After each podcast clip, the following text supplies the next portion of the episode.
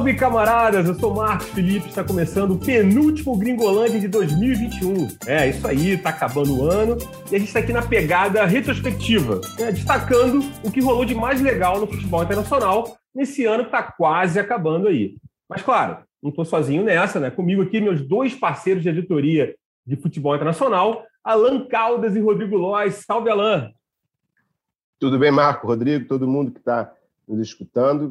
Chegando ao fim, mais um ano, né? Vamos olhar para trás, rever tudo o que aconteceu. Boa, boa. E Rodrigo Lóes, salve, Rodrigo.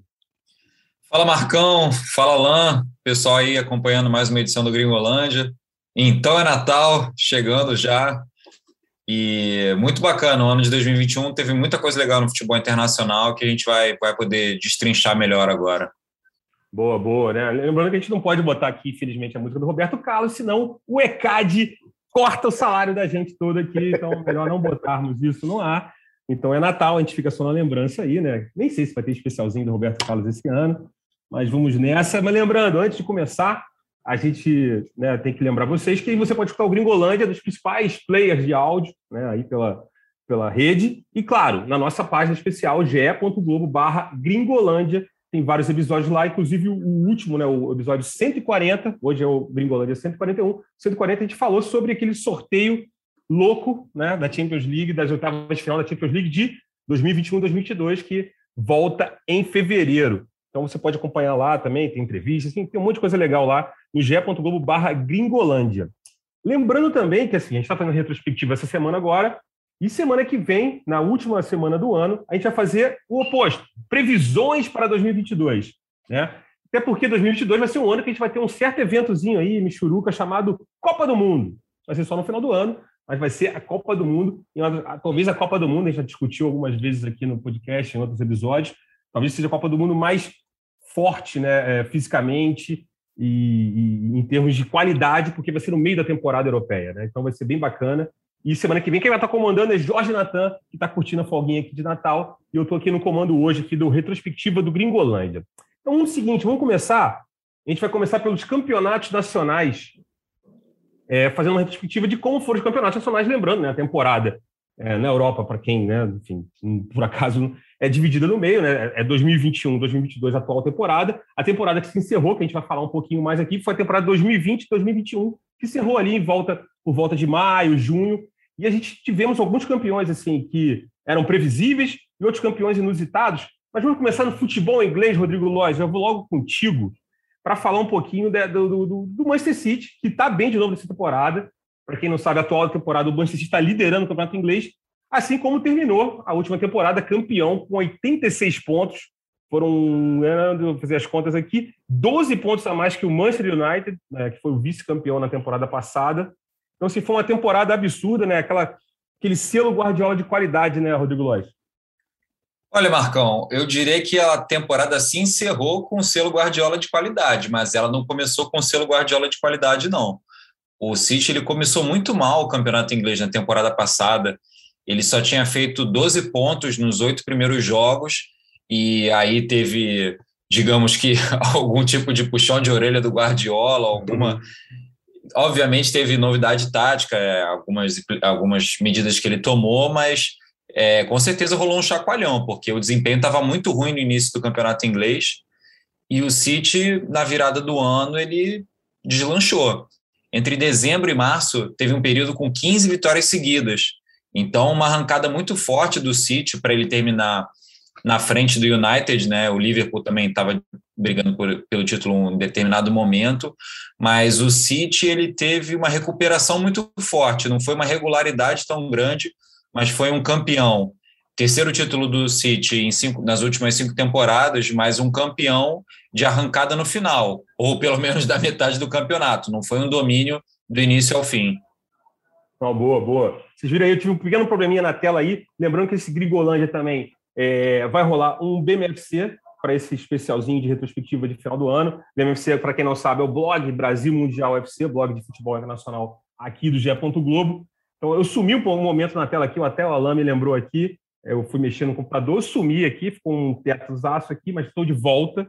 E para falar então, e também lembrando, né, Alan, Harry Kane, a temporada do Harry Kane foi sensacional na temporada passada, artilheiro absoluto do campeonato inglês com 23 gols, um à frente do Salah com 22, deu 10 assistências, foi uma monstruosidade a temporada dele, mas em relação à temporada atual caiu um pouco, eu não sei se foi muito por causa da questão da novela ali, né, envolvendo o próprio Manchester City, a ida dele para o Manchester City que acabou não ocorrendo, mas em relação aos artilheiros, em relação aos jogadores do campeonato inglês, o Alan, dessa temporada que terminou, além do Kane, algum outro destaque?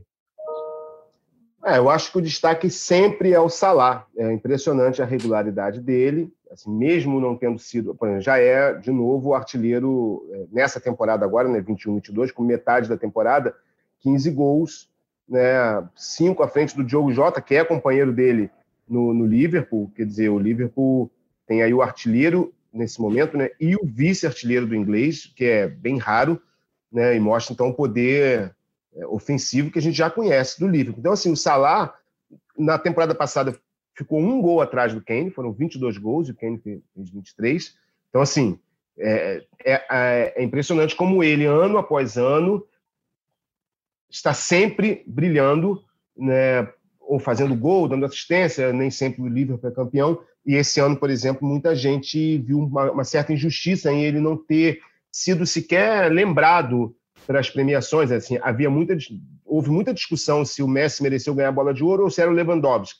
Mas muita gente também discute por que o Salah não é sequer mencionado, né? Ele poderia ser, pelo menos, lembrado como um postulante a esses títulos individuais. Eu acho que é merecido que ele esteja pelo menos no pódio, pelo que ele faz ano após ano. Então, eu sempre destaco o Salah, mesmo quando o Liverpool não está...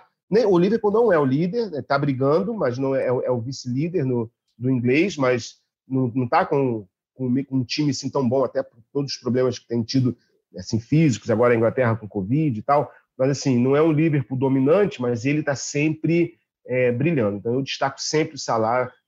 O Harry Kane caiu e o Salah não caiu, manteve o pique. Boa. Passando para o italiano aqui, Lóis, algum outro destaque da Inglaterra? A gente pode ir para a Itália já, para falar um pouquinho, que teve campeão depois de muito tempo na Itália em 2021. Acho que a gente já pode passar, assim, vocês pontuaram o Harry Kane e o Salah, que para mim foram os principais destaques. A gente poderia até falar do Bruno Fernandes, mas ele estaria num patamar abaixo, né, do brilho que teve o Harry Kane e o Salah na última temporada. Não, bem lembrado. E falando, né, agora a gente vai passar para a Itália, né, na velha bota. Teve a Internacional e foi campeã italiana depois de 10 anos, 10 temporadas sem vencer nada, e foi assim, ganhou com o pé nas costas, assim, com o Antônio Conte, que hoje está no Tottenham, né, foi para a Inglaterra nessa temporada, que tinha também o Lukaku, que hoje está no Chelsea também, foi o destaque, assim, um dos destaques da Internacional. A Inter ganhou com 91 pontos, foram fazer as contas de novo aqui, 12 pontos a mais que o Milan, que foi o segundo colocado, vice-campeão. Milan que, por sinal, nessa temporada atual, vai bem, vai liderando o campeonato italiano, de repente fazendo a dobradinha de Milão. Internacional foi campeão na temporada 2020-2021, e o Milan pode ser campeão nessa próxima temporada. Mas aí, lembrando também que nessa temporada que passou, que a Inter foi campeã, a gente teve um certo cara que foi artilheiro, né, o Rodrigo Lóes, do campeonato italiano, chamado Cristiano Ronaldo, que depois acabou indo para o Manchester United. E aí tem até um fato curioso sobre o Cristiano Ronaldo, né? Ele continua sendo o artilheiro da Juventus em 2021, né? Conta, explica isso aí, Lóis. É um negócio impressionante. Mesmo ele tendo ido embora da Juventus em agosto, ele termina o ano de 2021. A gente não está contando a temporada passada, a primeira parte de 2020, só o ano de 2021. Ano fechado, né? Ele continua sendo o artilheiro do time. E ele já foi embora, já tem muitos meses, mesmo assim ele continua com mais gols do que todos os outros que ficaram, Morata, e, enfim, vários outros jogadores. E você mencionou o Lukaku, tudo bem, o Cristiano Ronaldo foi o artilheiro do campeonato italiano de 2020 e 2021 com 29 gols, o Lukaku ele teve 5 gols a menos, 24, mas o Lukaku ele foi o melhor jogador do campeonato, pelo menos na minha opinião, e se não me engano ele foi eleito o melhor jogador do campeonato. Ele também contribuiu muito para gols com assistências e ele jogou muito.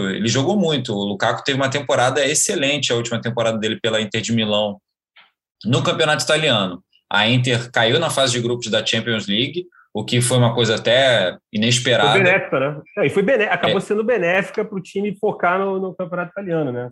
Mas, enfim, a Inter voltou a ganhar um título de Scudetto depois de 11 anos, Foi uma campanha, como você lembrou aí, com 91 pontos, uma campanha fenomenal, e mais um título de campeonato de pontos corridos que o Conte leva. Ele é um treinador nesse meio, no momento, tudo bem, eu não vejo ele tão revolucionário, tão diferenciado como o Guardiola e o Klopp, mas ele também vem de trabalhos muito sólidos.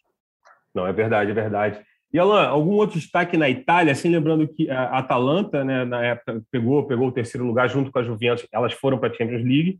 A Juventus ficou em quarto lugar. Nessa temporada também está se recuperando, mas dificilmente, salvo, né, alguma arrancada espetacular, vai conseguir brigar com o título ali com o Milan e com o Napoli, que estão na liderança, não estão nos primeiros postos da atual temporada. E algum outro destaque lá na Itália, nessa temporada nesse ano, né, que se foi, Alan? Nesse ano eu destaco também o Lukaku, como o Lóes lembrou, foi eleito o melhor jogador do campeonato italiano, com razão.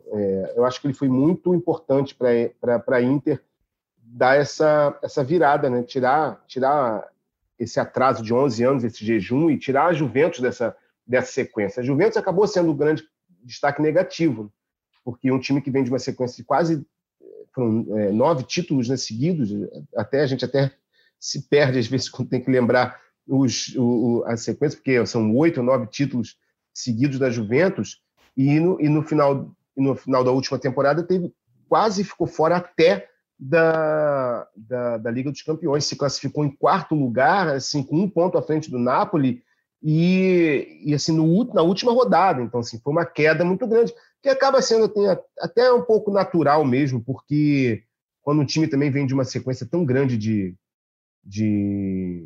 títulos, né, às vezes a queda é um pouco brusca, só que ela continua, né? Como vocês lembraram, a Juventus agora é a 5ª colocada do italiano, quer dizer, de novo, vai ser uma temporada para brigar por aquela última vaguinha, talvez, né? Lembrando, foram 9 títulos, né? Agora, estava dando uma olhada aqui, foram 9 títulos seguidos da Juventus, e agora 2 anos seguidos em que a Juventus talvez foi para Champions na Bacia das Almas.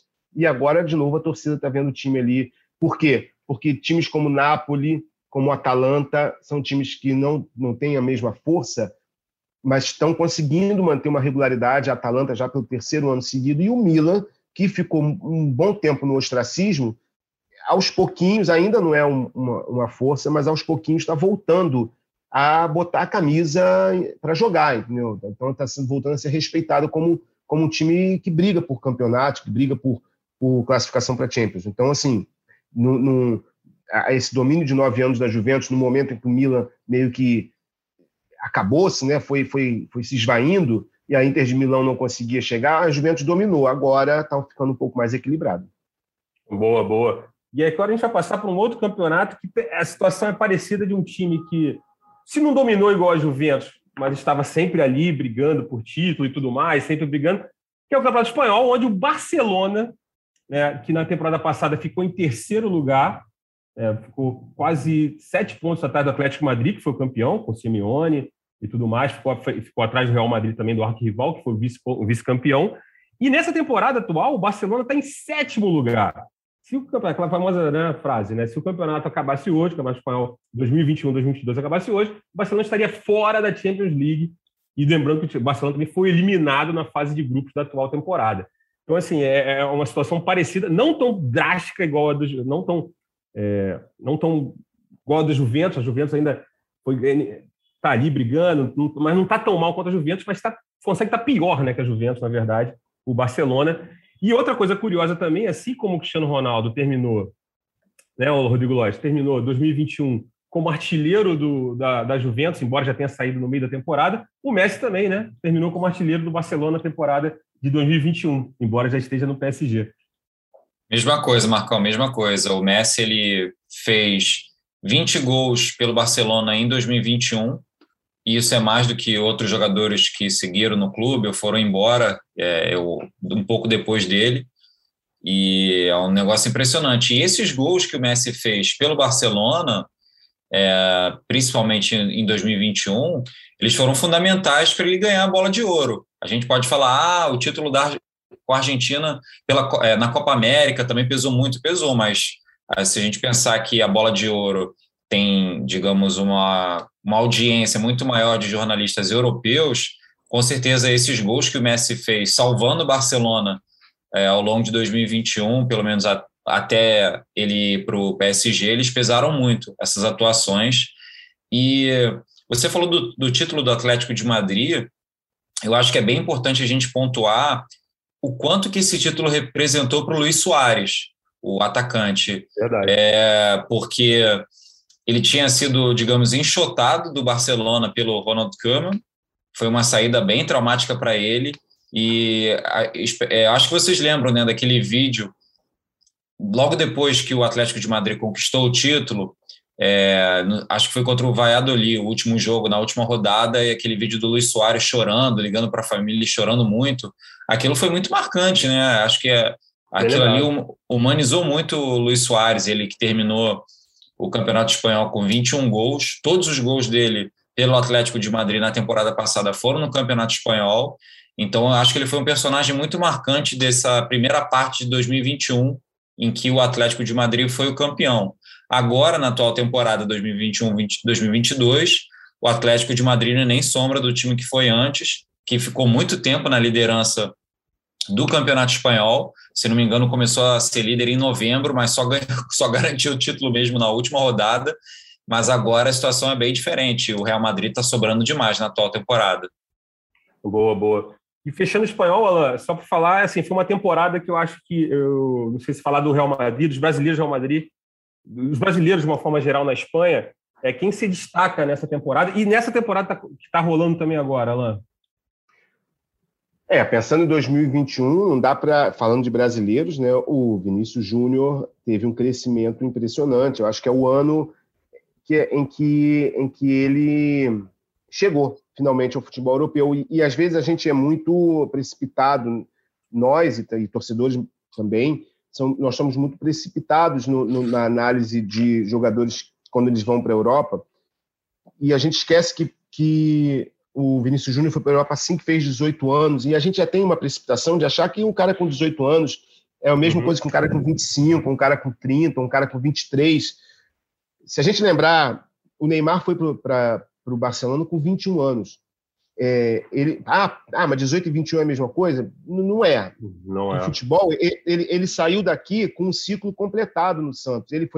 Quando ele saiu do Santos, ele já tinha sido campeão da Libertadores, ele já tinha ganho a Copa do Brasil, já tinha sido tricampeão paulista. Então, ele já tinha uma experiência internacional, ele já tinha uma bagagem muito maior, sem comparar jogadores, tá? Estou só usando o exemplo do Neymar, porque é um jogador também que saiu com muita expectativa e cumpriu a expectativa. Só que ele saiu com 21 anos. E esses 3 anos fazem muita diferença. Experiência na seleção também, né, Alan? Você pontuou também muito bem. Também na seleção, ele só não tinha... Ele só não saiu daqui já com uma Copa do Mundo disputada porque o Dunga não quis convocá-lo para 2010, mas já era um jogador que já jogava na seleção, né, quando saiu, já era um jogador convocado para a seleção várias vezes, e já tinha sido pedido para ir à Copa do Mundo mesmo como reserva. Faz muita diferença. Então, o Vinícius Júnior saiu com 18 anos, passou 3 anos ali sofrendo muito no Real Madrid para pegar casca. E pegou casca, às vezes, da pior maneira. Teve que ouvir, seja verdade ou não, mas pelo menos foi um relato da imprensa espanhola, com vídeos, inclusive, leitura labial. Não sei se era bem feito ou não, mas aquele episódio do Benzema falando para o Mendy, se não me engano, ou era um outro jogador francês? Foi o Mendy, lateral esquerdo. Falando para ele, não toca para o Vinícius, aquilo era muito humilhante, né? Aquilo foi muito humilhante para um jogador, né? Saber que está em campo e tem colegas que estão conversando quase que nas costas dele, usar um outro idioma e tal, e ele então teve que superar situações muito fortes, assim, fora todas as críticas, que são muito pesadas, tudo que envolve... até por ele ter saído do Flamengo, sempre tem essa coisa toda do jogador que sai de um clube que já tem uma polêmica, já traz uma polêmica muito grande, então sempre tem aquela coisa do jogo da torcida que torce contra e tal. O próprio Neymar passou por isso também, e alguns outros jogadores passam. Então eu acho que a evolução do Vinícius Júnior, a afirmação do Vinícius Júnior esse ano foi muito importante para ele e está sendo muito boa para a seleção. Traz mais uma opção. Nem sei se eu acho que ele já está pronto para a Copa do Mundo, mas ele já é uma opção. Até o ano passado não era. Está no grupo. No mínimo, ele tem que estar no grupo, né? Eu acho. E eu queria destacar também o Militão. A mesma coisa, assim. O Militão não saiu com tanto, não era tão badalado quanto o Vinícius Júnior. Mas evoluiu muito, né?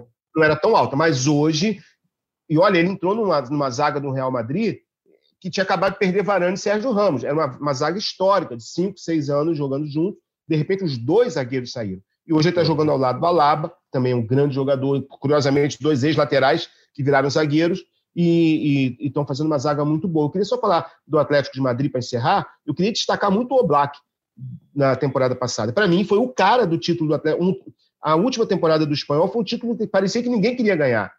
O próprio Barcelona, aos trancos e barrancos, faltando 3 rodadas, ainda tinha chance. Ninguém conseguia imaginar como o Barcelona ainda podia ter chance de ser campeão. O Real Madrid ainda também, o Real Madrid ainda que não se acertava, ainda com chance, porque o Atlético de Madrid não conseguia confirmar o título que eles tinham meio que consolidado no meio da temporada, com uma distância que chegou a ser de 10 pontos, se não me engano, ou até mais. E o Oblak foi muito importante. Pegou pênalti no último minuto para garantir, às vezes, vitórias, às vezes empáticas, e garantir um pontinho a mais. E da mesma maneira que eu falei do Salah, que me espanta, às vezes o Salah não ser incluído, às vezes, num pódio entre os 3 melhores do mundo, eu acho que o Oblak também é muito desmerecido nessa corrida para melhor goleiro do mundo. Eu acho um goleiro espetacular. E o Atlético de Madrid, do Simeone, que já está, como eu já disse em outras oportunidades aqui no Gringolândia, na minha opinião, fazendo hora extra no Atlético de Madrid, agora chega a 4ª derrota seguida no Espanhol, algo inédito nesses 10 anos com o Simeone. Então, acho que fica cada vez mais claro que chegou a um limite o Simeone. Ou ele se reinventa, ou ele tem que realmente tentar buscar um caminho em outro lugar, assim, até para ele deixar de ser treinador de um clube só. Eu acho que é importante para a carreira dele. É claro que ele está numa zona de conforto, num clube que ele ainda é e vai ser sempre idolatrado, mas talvez seja preciso, tanto para o Atlético quanto para ele, buscar novos caminhos nessa virada aí de ano. Então, boa, boa. E falando em zona de conforto, a gente vai passar para um outro campeonato que tem um time que sempre está confortável na liderança ou sendo campeão, que é o campeonato alemão.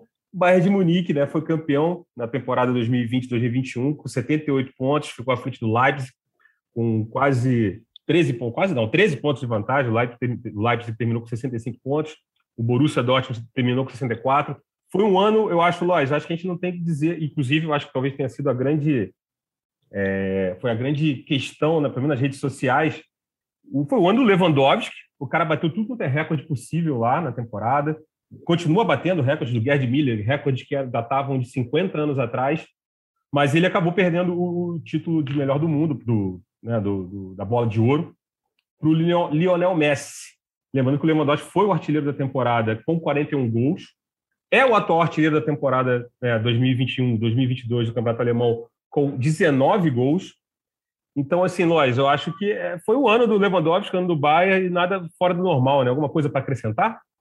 Acho que não tem muito a acrescentar, não, Marcão. É só, você falou dessa zona de conforto, e a gente tem que sempre lembrar que a história do campeonato alemão e o contexto do campeonato alemão é de um domínio muito amplo do Bayern de Munique. Se juntar todos os títulos de todos os outros clubes, não dá o que o Bayern de Munique já ganhou. O Bayern de Munique tem 31 títulos da Bundesliga, então é muito mais do que os outros, é um domínio político, econômico, o que você queira nomear é muito grande. O Bayern de Munique também, além do campeonato alemão, ele ganhou o Mundial de Clubes 2021, ganhou a Supercopa da Europa, então foi um ano muito bom para o Bayern de Munique, apesar de ter caído na Liga dos Campeões antes do que se imaginava. Inclusive porque o Lewandowski estava machucado. Exatamente, isso é lembrado. Daqui a pouco a gente vai falar de Champions também, fazer um revival, né? Um retrospectivo da Champions, mas foi isso, né? Caiu para o City, mas sem o Leva, né? Mas em uma temporada, mais um ano, né? Não só uma temporada, mas um ano todo de 2021, muito marcante para o Bayern e para o Lewandowski.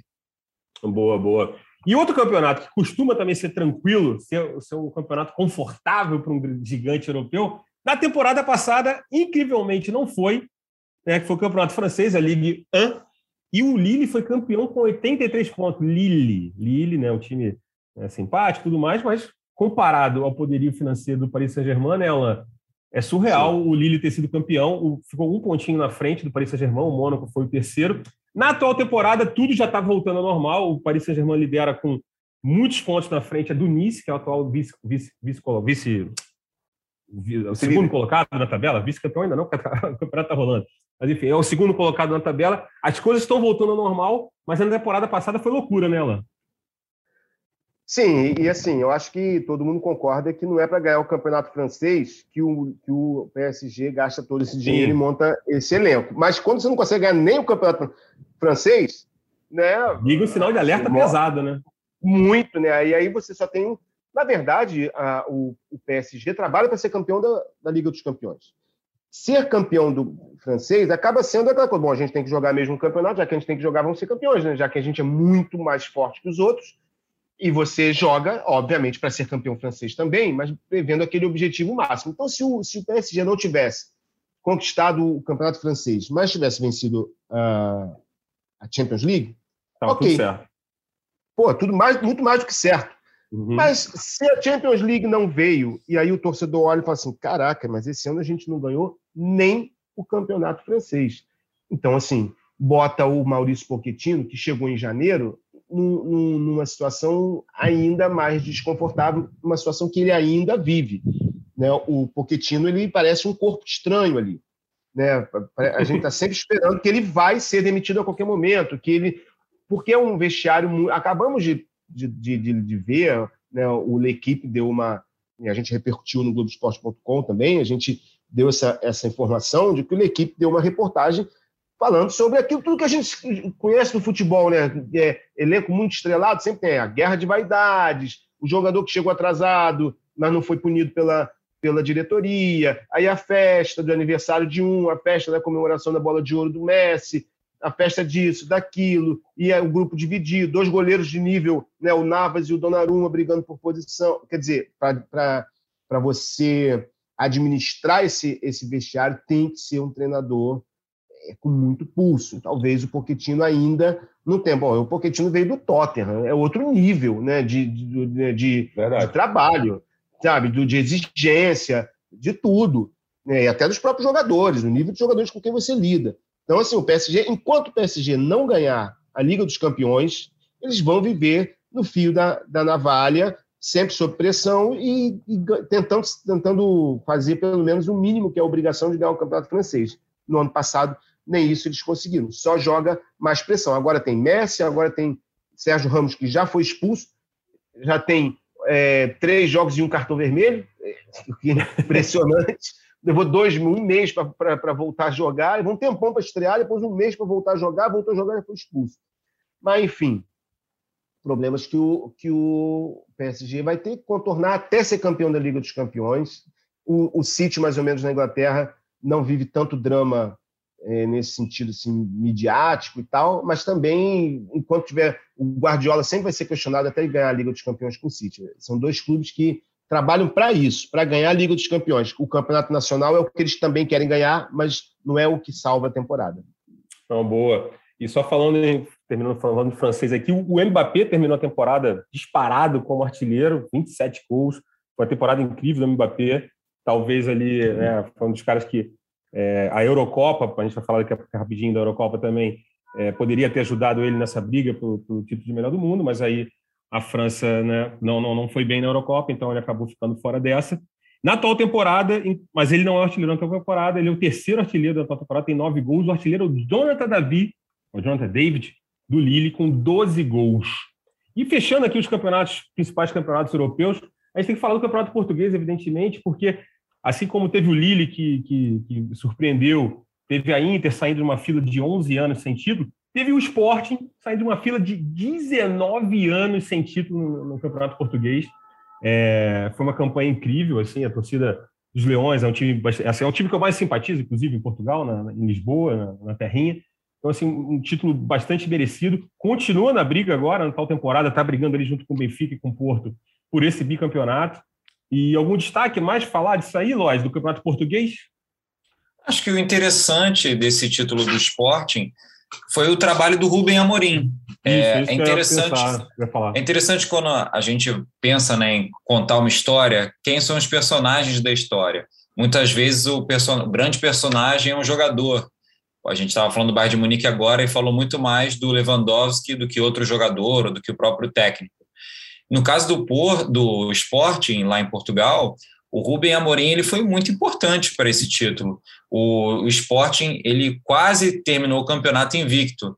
Seria sensacional, acho que só outros 2 clubes conseguiram isso na história do Campeonato Português, e o Sporting, depois que ele ganhou o título, ele acabou perdendo, mas que ele garantiu o título, ele acabou sofrendo derrota, mas é um trabalho muito bom do técnico, e foi um técnico teoricamente sem experiência no mercado, não era um nome tão grande lá em Portugal, o Sporting apostou, também foi muito bem nas contratações, e deu certo, e o Sporting foi campeão, jogando muito bem, não só campeão a ótimos resultados, mas também com um bom futebol.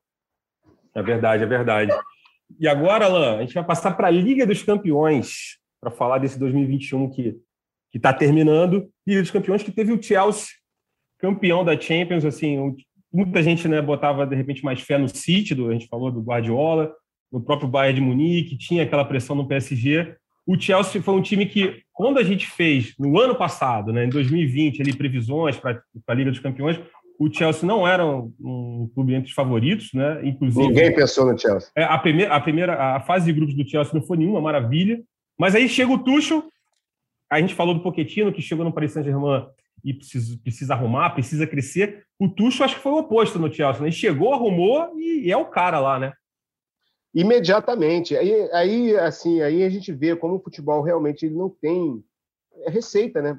Porque é tudo ao contrário do que se prega. É o futebol europeu, é o futebol dos trabalhos de longo prazo, o futebol europeu do investimento e do não sei o quê. Aí chega um Tuchel que foi demitido do PSG, aparentemente, sem uma grande explicação, porque o time não estava... Acabou até perdendo o campeonato para o Lille, sim, mas não era uma super crise naquele momento, ficou mais parecendo uma coisa mais de vestiário, ficou uma coisa muito nebulosa. Ele sai do PSG e assume um Chelsea que, como você disse, não vinha se destacando. Cara, e de repente tem uma transformação no time, né? Jogadores... Aí um time, você vê, é engraçado, né? O Lóes falou agora, né? Como a gente destaca, às vezes, um craque, né? É normal a gente destacar o Lewandowski, né? A campanha que o Lewandowski fez, ou no City, a gente lembra do De Bruyne, de outros grandes jogadores, e de repente o Chelsea cresceu a partir de um meio-campo de jogadores coadjuvantes, né? O Kanté e o Jorginho se transformaram e transformaram o time todo cresceu em volta deles. O ataque do Chelsea não tem nenhum monstro, né? Pelo contrário, o Timo Werner era um jogador que era criticado pela dificuldade, às vezes, de fazer gols meio que, vou dizer fáceis, mas... Era muito criticado por perder gols. Na seleção da Champions, não tem nenhum jogador do ataque do Chelsea, na seleção do Chelsea da temporada passada.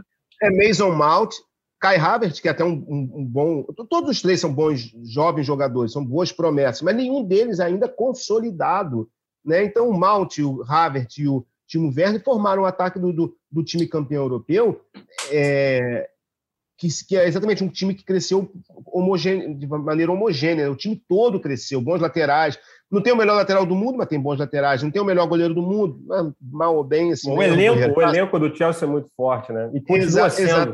Exato, e continua sendo. Nessa temporada. Aí chega numa final com o Manchester City, e aí todo mundo dava como o título do Manchester City, porque chega pela primeira vez na final, é o título de um clube que trabalhou para isso, né? É o Guardiola chegando de novo na final, e vai pegar um time local, um Chelsea que, mal ou bem, estava quase até que satisfeito por ter meio que salvado a temporada, uma temporada que não vinha bem, os caras chegaram na final da Champions, o City não jogou nada na final da Champions, né? Foi totalmente dominado pelo Chelsea, quer dizer, o City sentiu muito, né? Todo mundo percebeu como, não é o mesmo City que se esperava, e aí passou o City a ser o alvo das críticas, o time que chega e não, né? De novo, ele sempre chega perto, mas na hora do vamos ver, falta dominante, como vocês lembraram do Conte, né? O Conte, um treinador bom de pontos corridos, o City é dominante quando é na regularidade da temporada inteira do ponto corrido, ele ganha por essa regularidade, mas agora o mata-mata é outro campeonato, né? Aí você vê como é que é a emoção do mata-mata, né? Faz diferença. Verdade. E só para lembrar a campanha do Chelsea, aqui o Chelsea, aí eu falei que a primeira fase não foi tão boa, na verdade foi líder do grupo, só que é um grupo que tinha Sevilha, Krasnodar e Rennes. Então, assim, um grupo relativamente tranquilo, se classificou em primeiro, aí nas oitavas eliminou o Atlético Madrid, um agregado de 3-0, Nas quartas de final, teve sérias dificuldades contra o Porto, Foi na Bacia das Almas, ele se classificou também, né, perdendo fora de casa e tudo mais. Nas semifinais, eliminou o Real Madrid. E na final, como o Alan lembrou, o Manchester City. Acho que um outro jogador também que a gente tem que destacar nessa campanha, que ficou fora dessas brigas todas por prêmio de melhor do mundo, foi o Mendy, né? O goleiro, Édouard Mendy, que fez uma temporada sensacional, pegou muito, foi um dos responsáveis pelo Chelsea ter, né, conseguido alguns resultados. Por exemplo, esse jogo contra o Porto aí, segurou, agarrou, defendeu pra caramba ali atrás. E aí, Lóis, eu não sei se tem outro destaque dessa Champions, se você queria destacar alguma coisa, ou pensando em relação ao que foi a temporada passada, fazendo um paralelo com a atual, alguma coisa para acrescentar de Champions? Acho que não tem muito não, Marcão, porque o Haaland, que foi o artilheiro da Champions passada com 10 gols, não é uma quantidade tão grande de gols. Também não achei que foi uma... Ele foi muito bem, mas não foi aquela coisa, nossa, impressionante. O Haller, né? O Haller do Ajax. O Haller agora é. Nessa, já, o Haller já tem esses mesmos 10 gols. Talvez uma recuperação do Real Madrid, que é o maior campeão da Champions, que ele conseguiu ir mais longe na última temporada, mas sinceramente eu não vejo, além dessa transformação que o Chelsea passou com o Tuchel, eu não vejo outro aspecto a explorar tanto. Já na Liga dos Campeões, dessa parte, né, de 2021, 2022, a gente pode falar do excelente desempenho do Liverpool, do próprio Ajax do Haaland, do Bayern de Munique de novo, fazendo gol em todo mundo o tempo todo. Tem vários aspectos que a gente poderia falar. Boa. Mas aqui a gente está falando do passado, previsões para 2022. Você confere semana que vem no Gringolândia 142, esse é o Gringolândia 141, retrospectivas e destaques de 2021. A gente vai fazer também aquele famoso previsões para 2022, nosso próximo episódio, aquela bolinha de cristal ali. Geralmente a gente sempre erra tudo, mas bem faz parte. E seguinte, falando sobre torneios europeus, só dá um registro rápido, a Liga Europa, né? A Liga Europa, o Vila Real. A gente foi uma temporada bastante bacana, né? Que são clubes assim, o Sporting não ganhava há séculos, a Inter de Milão não ganhava um monte de tempo, o Lille conseguiu quebrar a hegemonia do Paris Saint-Germain, e na Liga Europa a gente teve o Vila Real campeão, um time que conseguiu seu primeiro título expressivo em 90 anos de história, ganhando a Liga Europa em cima de um time tradicionalíssimo, que foi o Manchester United, ganhou nos pênaltis, e só ficar esse registro também. E aí eu queria chamar o Alan agora, falando que é um cara, né, para quem não sabe, o Alan Caldas é um super especialista em futebol feminino. Eu queria que ele trouxesse agora um resumo rápido da temporada 2021 na Europa, né, na Europa, que é, né, o principal centro, seja no feminino ou não. Qual o destaque, né? Qual foi o time que se destacou em 2021 na Europa? Foi o Barcelona, ou Alan? Exatamente, na Europa não tem... É o oposto do futebol masculino, né? E não tem disputa com outra equipe esse ano. É impressionante, assim, como foi o domínio. Conquistou pela primeira vez a Liga dos Campeões feminina e ganhou também o Campeonato Espanhol, ganhou a Copa da Rainha, quer dizer, fez a tríplice coroa e domina de uma maneira... Além de tudo, é um time que dá gosto de ver. Você realmente, se você... Quem buscar, por exemplo, no Twitter, você encontra facilmente os gols, em alguns jogos, em alguns grandes momentos. É um time que você vê com... Caramba, é difícil você encontrar, às vezes até, se você comparar no futebol masculino, não são muitos os times que fazem um jogo tão vistoso. Se a gente lembra, quando a gente fala do Barcelona, se a gente pensar no Barcelona, não é comparando times, tá? Mas se a gente pensar no prazer que dava de ver o grande time do Barcelona, de Messi, Xavi, Iniesta, tocando a bola, eles, no feminino, eles traduzem, eles mantêm essa tradição desse tic-tac, do toque de bola envolvente e das jogadas bem trabalhadas. Realmente é o time do ano. Só para ter uma ideia, eles terminaram ontem, eles venceram o Madrid CFF, não é o Real Madrid, o Madrid. Eles venceram por 7-0 e eles fecharam o ano, foi o último jogo do ano, fecharam o ano com 256 gols marcados em 58 jogos, média de 4,4 por partida. 58 jogos, 54 vitórias, 2 empates e 2 derrotas. É óbvio que existem muitos desníveis quando se fala em futebol europeu, em futebol feminino, de qualidade até dentro dos campeonatos nacionais, mas está incluindo aí jogos de Liga dos Campeões, que aí o desnível não é tão grande. Então, nessa temporada só agora, 21-22, pegando só o recorte 21-22, dessa meia temporada, são 21 jogos, 21 vitórias, 15 vitórias no espanhol e 6 vitórias na fase de grupos da Champions League. E aí, capitaneando esse time, a Alexia Putelhas, que foi a grande jogadora do ano, ganhou a bola de ouro agora da France Football e é favoritíssima a vencer no The Best agora, 17 de janeiro. Isso é papo para semana que vem, né? As previsões não é para agora, mas assim, com certeza ela chega muito, muito favorita. E vem cá, você falou em melhor aí, te perguntar uma pergunta... Aí você pode, né, até abrir o campo, porque a gente sabe que também não tem tantas brasileiras assim jogando futebol europeu, tem muitas em outras ligas pelo mundo, pela China. Qual foi a principal jogadora do Brasil, seleção brasileira, né, que defende a seleção brasileira, que atuou na Gringolândia? Na Gringolândia, pois é, o Brasil está devendo um pouco nisso, porque, por exemplo, nos Estados Unidos, que já foi o grande centro, não é mais, hoje a gente tem a Debinha, a Marta e a Angelina, que é uma volante jovem, que está despontando. Então, assim, nem a Debinha nem a Marta fizeram uma grande temporada, né? Nem a Debinha no North Carolina Courage, nem a Marta no Orlando Pride fizeram uma grande temporada, seus times não foram tão bem. E na Europa, tem muitas jogadoras em Portugal, na Espanha, a Geise, de 23 anos, do Madrid, não do Real Madrid, do Madrid, que tem outras jogadoras brasileiras. Ela hoje lidera o campeonato a artilharia do campeonato espanhol. Ela é a atual artilheira do campeonato espanhol, com, se não me engano, 11 gols, isso mesmo, 11 gols em 15 rodadas, quer dizer, tem um número bom, mas é uma jogadora jovem ainda, mas está despontando. Mas a gente não... Falta, eu acho que hoje, jogadoras nos grandes times da Europa, os grandes times da Inglaterra, os grandes times da Espanha, os times que estão lutando por exemplo, as quartas de final da Liga dos Campeões Feminina, que foi sorteado agora, são 8 times e só tem uma brasileira, que é a Luana, do PSG, que está voltando de lesão. A Luana deveria ter sido, na minha opinião, a melhor jogadora brasileira esse ano, só que ela se machucou em março, rompeu o ligamento cruzado do joelho, ficou 9 meses sem jogar, voltou agora em dezembro. Então ela perdeu uma temporada que ela vinha de grande destaque.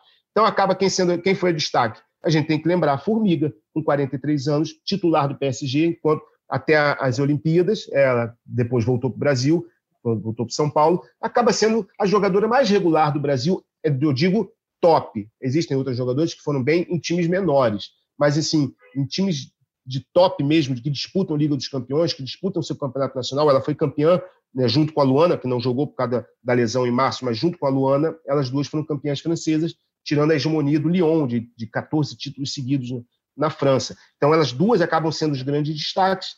Só que você vê, não é uma jogadora... A Formiga já terminando encerrou a carreira. A carreira, né? Voltou agora para São Paulo, vai jogar ainda no São Paulo, ainda não encerrou a carreira, mas já se despediu da seleção. Da seleção, encerrou a carreira na seleção. Sim, sim, exato. E a Luana, de 27 anos, que está no auge. Então, assim, talvez o que tenha que dizer, quem foi a melhor jogadora lá fora do Brasil? Bia Zanerato, que na verdade jogou quase todo o Campeonato Brasileiro pelo Palmeiras, depois voltou para a China, e inclusive foi eleita a melhor jogadora do Campeonato Brasileiro pelo que fez no Palmeiras na primeira fase, e voltou para a China, e agora está para voltar para o Brasil. Quer dizer, jogou um tiquinho só lá fora, mas como ela está lá fora, fica muito tempo lá fora, né? Fica complicado. As jogadoras da China, principalmente depois do problema da pandemia, tentaram de tudo e conseguiram, muitas conseguiram voltar, mas acabam que ainda tem contrato, então tem sempre que negociar um empréstimo, até uma volta definitiva. Mas talvez das que jogaram lá fora, eu diria que a Bia Zanerato é que está em melhor forma, só que jogou muito pouquinho lá fora, jogou a maior parte do tempo no Brasil. Então, assim, o Brasil precisa, em 2022, ter... Já está começando, Giovana Crivellari saiu do Corinthians para o Levante, onde joga a Giovana Queiroz, que tem 18 anos, foi emprestada pelo Barcelona, quer dizer, é outra novata que está despontando. Então, o Brasil precisa formar essa geração pegando experiência de título, de disputar título lá fora. Isso vai ser bom até para a seleção. Boa, boa. E pegando esse gancho de seleção, lembrando que, né, Lana, só para fechar, ano que vem a principal competição do Brasil é a Copa América, né, que deve rolar na Colômbia em julho, que é o que classifica para a Copa do Mundo de 2023. Falei tudo certo? Na Austrália e Nova Zelândia, exatamente. Então, ano que vem, semana que vem a gente vai ter mais Alan falando sobre isso. Alan vai deixar um materialzinho especial para o Jorge Natan para falar as previsões dele para 2022. Mas pegando esse gancho de seleção, fechar aqui o Gringolândia de hoje, de 2021, esse retrospectivo de 2021, penúltimo Gringolândia do ano, falar das seleções, das conquistas, dos campeonatos de seleções que tivemos desse ano. E tivemos, claro. Vou começar pela Copa América, né? Falando de seleção brasileira, Copa América, o Brasil conseguiu a proeza de perder para a Argentina no Maracanã, e a Argentina sai de uma fila a gente falando de filas, né? Na temporada europeia, né? Sporting, Inter, Vila Real. E a Argentina saiu de uma fila aqui de títulos por seleções principais, desde 93, que não ganhava nada, ganhou a Copa América em cima do Brasil, do Maracanã. Rodrigo Lóes, Eu sinceramente, eu curti por causa do Messi. Não, eu queria o Brasil ganhasse e tal, embora eu não seja tão pacheco assim, mas eu achei muito bacana a festa do Messi e depois, né, os amistosos que tiveram depois da conquista em solo argentino, os jogos das eliminatórias, a torcida, né, realmente abraçando de novo a seleção argentina. Eu acho que botou a Argentina... esse título, embora a competição tenha sido esvaziada e tudo mais, mas esse título botou a Argentina de novo assim, a gente pode brigar novamente, igual em 2014, pelo título da Copa de 2022? Olha, Marcão, eu acho que esse título, ele tirou um peso muito grande das costas do Messi e dos outros jogadores. Acho que esse é o primeiro aspecto que a gente tem que mencionar. Ao mesmo tempo em que tira um peso, ele dá muita confiança para eles, e isso ficou muito notório nos jogos das eliminatórias, depois da conquista. A Argentina jogando muito bem. E é muito simbólico que esse título, como esse título ajudou, com o Messi sendo o melhor jogador, sendo artilheiro da competição, enfim, sendo o principal jogador do torneio. A seleção brasileira, por outro lado, eu acho que ela não fez talvez a melhor Copa América que se esperava e também teve um monte de problema, como você mencionou, da organização da Copa América, que isso também contribuiu para um ambiente um pouco mais conturbado para a seleção, mas a seleção conseguiu a classificação para a Copa do Mundo de 2022, já com uma enorme antecedência, mas foi bacana ver a Argentina sendo campeã. Acho que é importante para o Messi e principalmente para sossegar alguns críticos do Messi que reclamam dele não ter título pela seleção, mas se você olhar o histórico do Messi na seleção e o quão longe a Argentina foi em várias competições, eu acho que você tem que repensar um pouco dessa crítica, enfim, a crítica rasa que se faz ao Messi pela uma suposta falta de títulos com a seleção da Argentina, como se fosse fácil ganhar título por seleção o tempo todo. Exatamente. E lembrar que não teve Higuaín nessa Copa América, então acho que isso ajudou o Messi, a brincadeira, a filha aí, que Higuaín atrapalhou algumas vezes o Messi ao longo da carreira da seleção argentina. Inclusive no Maracanã. Em 2014, né? Exatamente. Com aquela bola que ridículo contra a Alemanha. A Argentina na frente na final. Só vou entrar nesse detalhe da Copa América. Você falou de se a Copa América pode alavancar a Argentina. Eu lembro muito da Copa América de 89, que o Brasil venceu no Maracanã, e o efeito que ela trouxe no Brasil, que não ganhava nada desde 70. É claro que ganhar nada, no caso, para a gente sempre foi ganhar a Copa do Mundo, porque Copa América a gente não ganhava desde 49, nunca fez falta, a gente nunca precisou, né? A Copa América o Brasil sempre desganhou, porque ganhava a Copa do Mundo. Então não... Mas como a gente já estava desde 70 sem ganhar a Copa do Mundo, isso se tornava ganhar nada, porque a gente também não ganhava a Copa América. E aí aquele título da Copa América, ele trouxe uma nova confiança para o Brasil. E aquele time que ganhou a Copa América, por exemplo, tudo bem, foi muito mal na Copa de 90, no ano seguinte. Então, talvez não foi o excesso de confiança, de repente a Argentina abriu o olho justamente para isso. Pode ser, mas é porque eu acho que 90 foi um excesso de bagunça mesmo. Era outra zona. Mas o time de 89 era meio time campeão em 94. Não, Tafarel estava lá em 89, Bebeto Romário estava lá em 89, Mazinho estava lá em 89, Branco, Dunga. Então, assim, você tinha metade do time campeão em 94, já estava em 89. Foi uma formação de um time campeão. E abriu as portas para o Brasil voltar a ser campeão consecutivamente, quer dizer, com regularidade. Então, assim, a Argentina, isso pode trazer um efeito positivo, sim. Como você mesmo disse, eu também não fiquei desesperado porque a Argentina ganhou, não, porque eu acho que o Messi merecia, não poderia encerrar a carreira sem um título na Argentina. E acho que ele vai buscar essa Copa do Mundo. Ele encontrou um parceiro que não é um parceiro de ataque do nível dele, mas ele encontrou, acho que no Depou, um jogador que... É verdade. Cara, surgiu esse jogador que meio que se tornou um parceiro dele, porque eles tabelam, eles se entendem. O Depou jogou muito na final da Copa América, foi o melhor jogador da final da Copa América. E a Argentina encontrou um goleiraço no Emiliano Martínez, que pode ser assim, uma espinha dorsal ali, formar um time aí, pode ser que dê caldo. Eu acho que eles vão chegar com bastante confiança nessa Copa do Mundo. Boa. E falando em Copa do Mundo, né, a gente tem as eliminatórias estão acontecendo, já tem muitas seleções classificadas. Você vai lá, ge.globo/eliminatórias da América do Sul, você vai achar toda a questão lá. Agora tem uma seleção que não está classificada, que todo mundo achava que estaria classificada, porque fez um ano maravilhoso, que foi a Itália, campeã da Eurocopa, né, lógico, campeã da Eurocopa 2020, mas só foi, evidentemente, realizada esse ano em função da pandemia, do coronavírus. E foi uma Eurocopa, acho que muito bacana, a gente, né, vários jogos bacanas, teve o drama do Eriksen, enfim, a gente também foi, é um grande preview do que a gente pode ter ano que vem na Copa do Mundo 2022 no Catar. Só que a Itália ganhou e depois, nas eliminatórias, acabou derrapando e vai ter que fazer o play-off justamente contra o Portugal de Cristiano Ronaldo, que era a atual campeão da Euro, campeão da Euro de 2016. Então, ou seja, as duas últimas campeãs europeias vão decidir uma vaguinha, quer dizer, talvez nem decidam, porque tem o chaveamento dos playoffs, mas possivelmente as duas vão se enfrentar por uma vaguinha na Copa 2022. Isso foi bem estranho, né? Isso foi uma coisa estranha desse ano, 2021, né, Lóis? Marcão, eu concordo bem com você. Eu acho que essa não classificação da Itália direto para a Copa do Mundo foi uma das coisas mais marcantes do futebol de seleções em 2021, porque a gente está falando da seleção que foi campeã europeia, com todos os méritos, jogando muito bem. Não foi uma Grécia de 2004 que foi campeã com futebol bem questionável. A Itália mereceu muito ser campeã europeia. Tudo bem, o título veio nos pênaltis contra a Inglaterra em Wembley, mas ganhou e fez uma campanha muito boa, dominando vários adversários ao longo da campanha.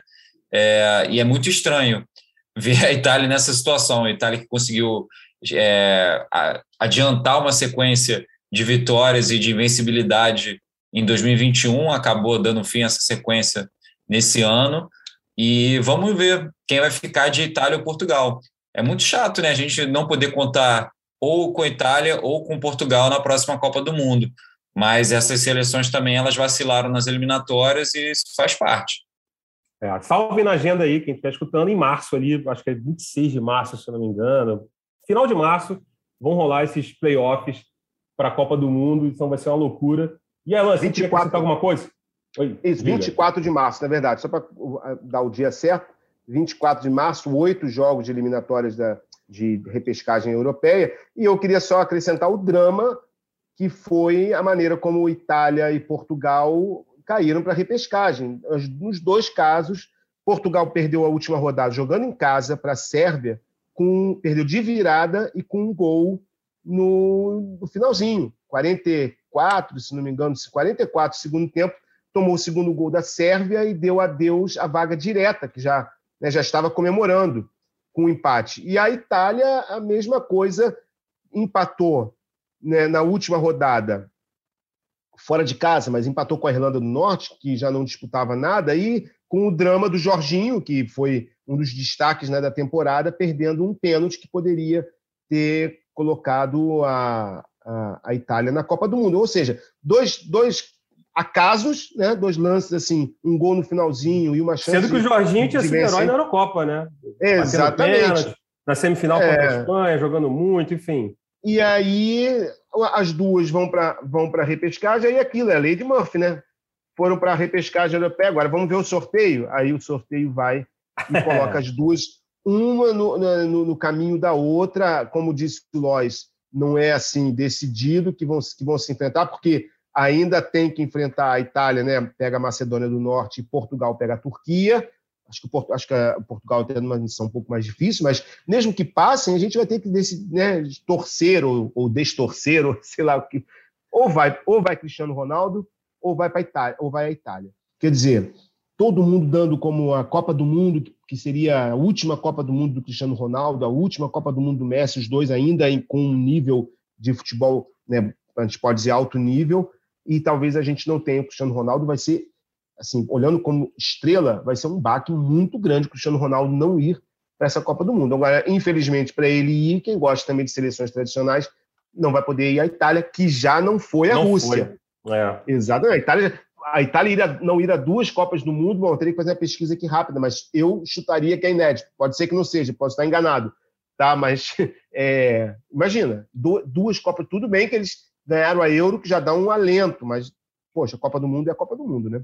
Não, claro, eu sinceramente eu acho que muita gente trocaria o título da Euro pela vaga na Copa. Com certeza, total. Eu acho que sim. Agora a questão é essa, né? A gente vai ficar nessa dúvida por quem torcer. Eu acho que aí até fica a sugestão, @gringolandiage no Twitter. Bote lá por quem você vai torcer em 2022, por Itália ou Portugal. E só para confirmar, tá? Se não for, vai ser inédito. A Itália só ficou fora da Copa de 30, né? Porque na época ainda era muito, não tinha tantos outra organização europeias, não tinha eliminatória, mais convite e tal. Não se classificou para 58 e não se classificou para 2018. Então seria apenas a quarta Copa do Mundo sem a Itália. E seria duas vezes seguidas, né? Consecutivas. Duas vezes seguidas. Para uma tetracampeã mundial, a tradição que a Itália tem. É um baque, um país apaixonado pelo futebol, né? Não, boa. Acho que é isso. A gente passou aqui, né, um pouco aí, né, dessa 2021 no futebol internacional. Eu acho que, não sei, tem algum outro destaque vocês dois? A gente pode ir para os destaques finais da dupla aí, Rodrigo Lóes e Alan Caldas. Vamos para os destaques finais. Então, já, você, a bola é sua.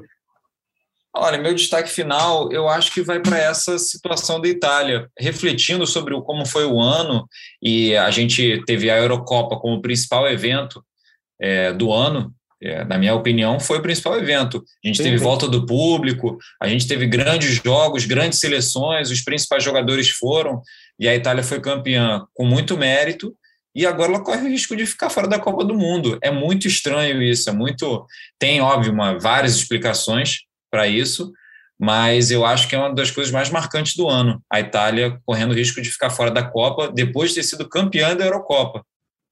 Vero. Alan Caldas, seu destaque final nesse Gringolândia retrospectiva 2021. O destaque, eu vou lembrar que a gente ainda está em pandemia, né? Acabou sendo o ano, como o Lóes falou, da volta do público e chegamos ao fim do ano com uma possível volta dos problemas, né? A Alemanha, se não me engano, já começou a diminuir o público nos estádios e já começa o ano, eu acho que sem público, não tenho certeza, mas acho que sem público. A Itália hoje já tomou algumas decisões a respeito de diminuir a capacidade pública, então a gente termina 2021 num estágio de atenção, sem saber se em 2022 poderemos ter problemas de novo que obriguem a voltar. Então, assim, é uma responsabilidade muito grande do futebol, porque acaba sendo um farol, né? Acaba que as decisões sobre coletividade, sobre multidão, sempre usa o futebol para o bem ou para o mal como exemplo. Mas se o futebol está tendo, mas se o futebol fechou, por que não pode? Quer dizer que pode ir para o estádio, mas não pode para isso, para aquilo. Daqui a pouco tem carnaval, né? Estamos no final do ano, então a questão